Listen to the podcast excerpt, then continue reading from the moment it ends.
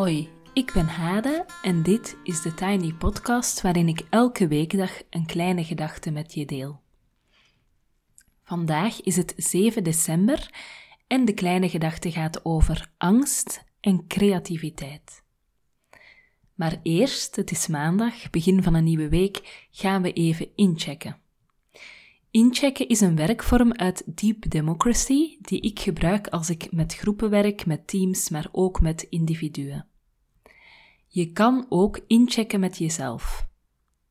In de kaartenset van de cursus 30 Days of Morning Pages, die gaat in juni weer van start, zitten 10 kaartjes van de 30 die gaan over inchecken met jezelf. En ik reik daarin allerlei vragen aan waarmee jij even de vinger aan de eigen pols kan houden. Maar ook in, de, uh, in het materiaal van de cursus 24 Hours of Silence, waar je nu in kan stappen, die nu loopt, um, zitten elke dag incheckvragen, dus om elke dag even bij jezelf vinger aan de pols te houden en te kijken wat er speelt. En vandaag check ik dus ook even hierin met jullie. De vragen zijn: hoe gaat het met je? En wat heb je achtergelaten om hier te kunnen zijn? En ik nodig je uit om daar even over na te denken. Dus ga ik een volledige minuut stil zitten zijn. Dat duurt altijd heel lang. Uh, dan kan jij even inchecken met jezelf met de vragen: hoe gaat het met je? En wat heb je achtergelaten om hier te kunnen zijn? Dus om even dit moment te hebben met deze podcast. Ik ga nu een minuut zwijgen en dan ga ik zelf natuurlijk even inchecken.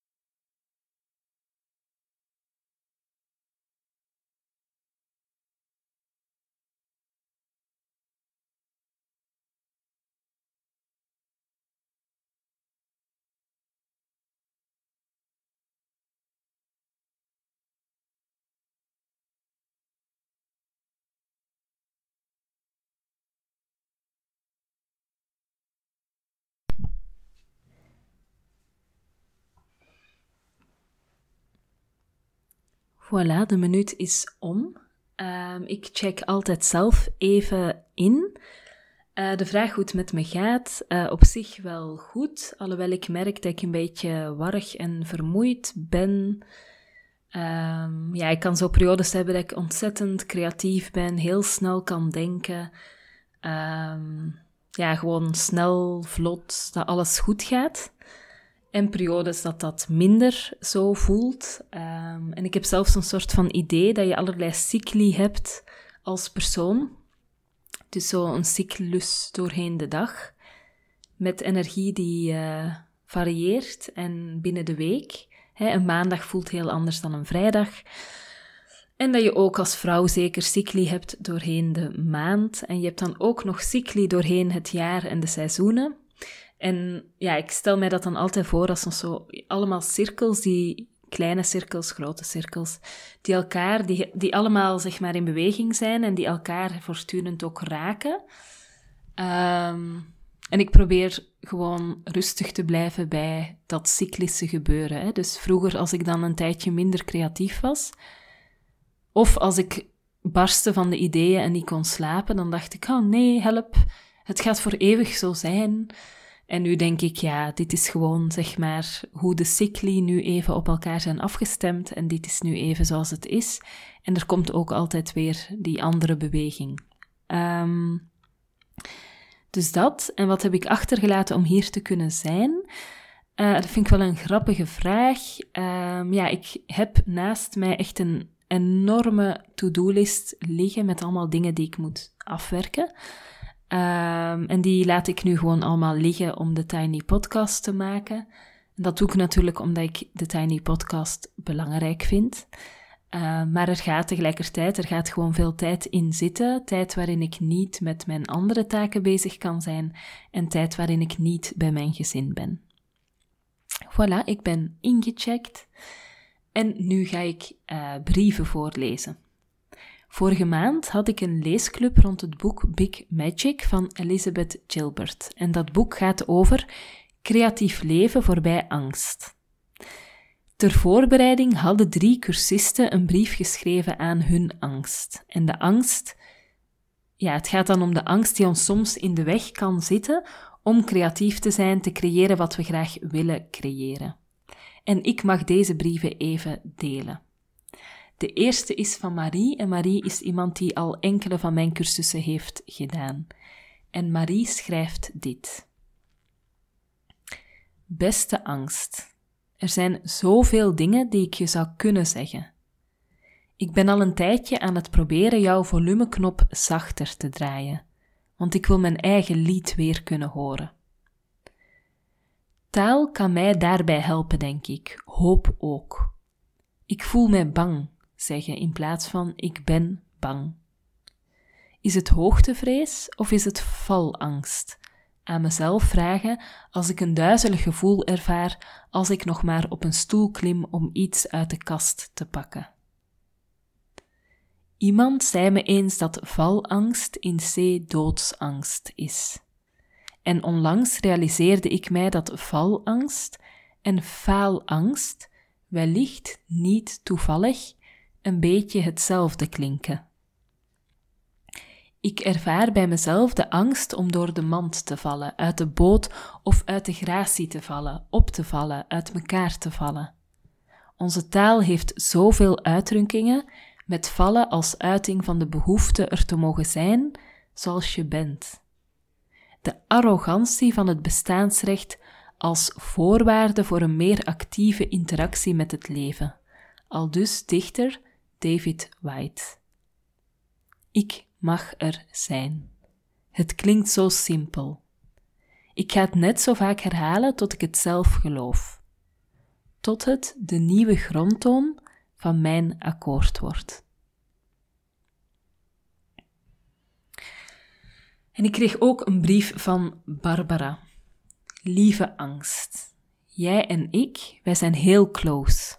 Altijd al geweest, denk ik. Je houdt van mij, dat weet ik wel. Ook al zou ik soms liever hebben van niet, want ik wil vrij zijn, los van jou. Maar misschien hoeft dat niet helemaal. In plaats van me in je armen vast te houden, kan je misschien ook gewoon naast me lopen. Of een beetje achter me, zodat ik je niet de hele tijd zie of hoor of voel. Ik weet dat je het goed voor hebt. Je wil me beschermen. Er zijn ook zoveel dingen in de wereld die me zouden kunnen kwetsen, of erger nog. Maar vaak gebeuren ze niet, en zelfs dan nog zal ik er zo goed als altijd ook weer bovenop komen, of me aanpassen, of eruit leren, zodat ik mezelf kan beschermen en leren kennen. Net zoals ik mijn kinderen, die me het liefst van al zijn, moet loslaten, zo kan jij dat misschien ook bij mij doen, denk je niet? Dan heb jij het ook wat rustiger, dus winnen we allebei. Zullen we dat eens proberen? Liefs, Barbara. En tenslotte was er ook een brief van Liesbeth en die schreef dit. Beste angst. Ik heb het begrepen dat je met me meegaat als een soort engelbewaarder om me te behoeden voor groot onheil maar je bent wat overactief, een streverke. Dus je mag met me mee op mijn schouder, maar jij moet ook begrijpen dat ik regelmatig geen rekening met je zal houden. Een interne oogrol zal doen en je de pret niet zal laten bederven. Je mag er zijn, maar schoonheid, nieuwsgierigheid en verbondenheid zijn mijn echte vrienden. De interne oogrol heeft nog een verhaal die ik omwille van de privacy niet ga vertellen, maar ik kan wel zeggen dat het een manier is om te reageren op iets waar je liever geen grote uitgesproken reactie op geeft. Dankjewel Marie, dankjewel Barbara en dankjewel Liesbeth dat ik deze brieven mee mocht nemen in de Tiny Podcast. En intussen is het maar liefst 7 december. Het is tijd om de kerstboom te zetten.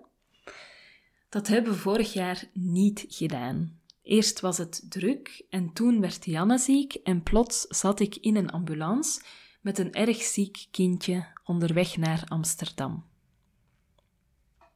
Ik ga trouwens nooit vergeten hoe ontzettend aardig de ambulanciers waren.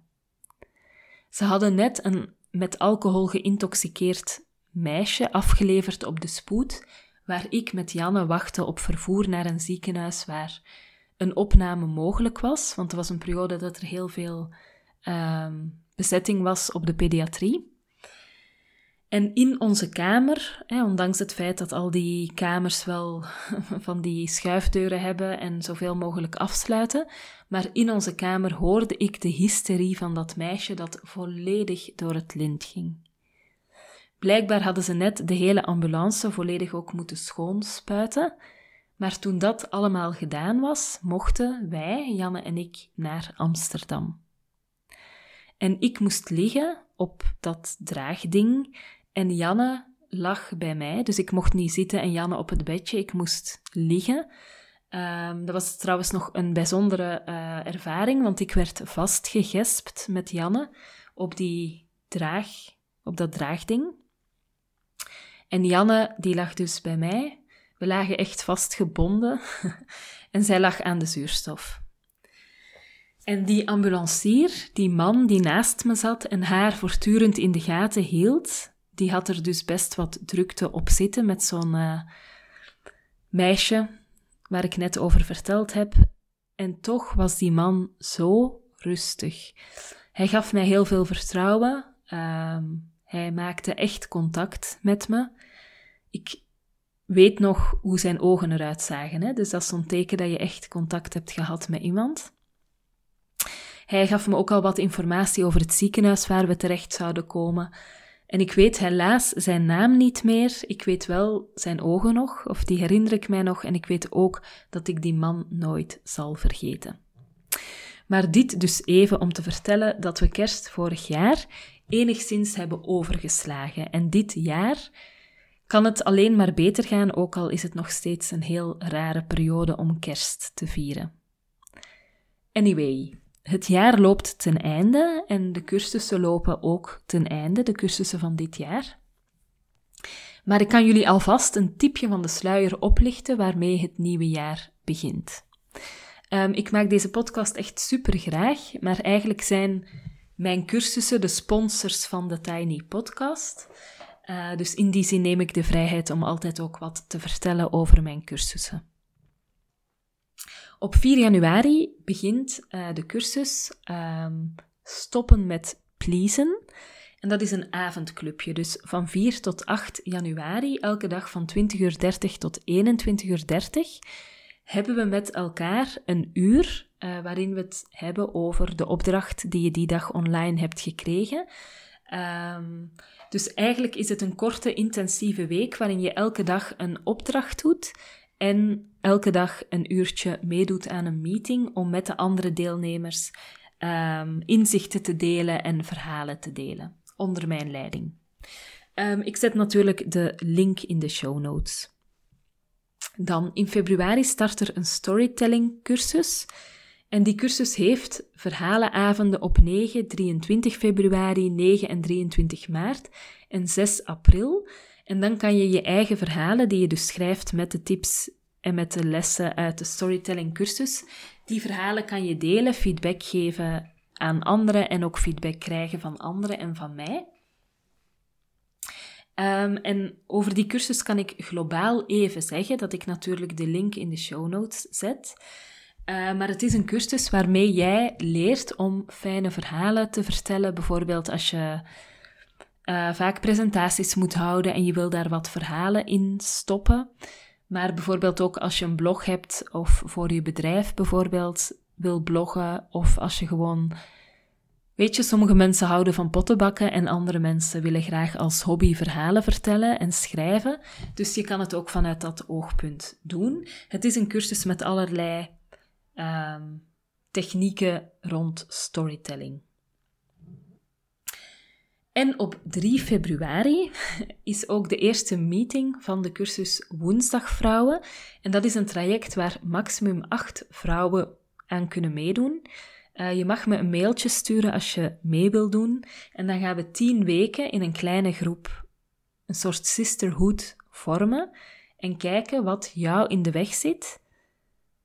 Um, en dat zijn zowel dingen in jezelf als dingen in je omgeving, om um, ja, jouw plannen eigenlijk waar te maken en stappen te zetten die voor jou belangrijk zijn.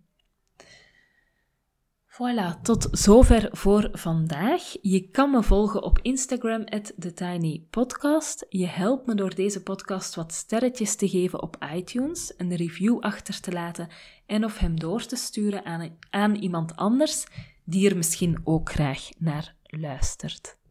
Tot morgen.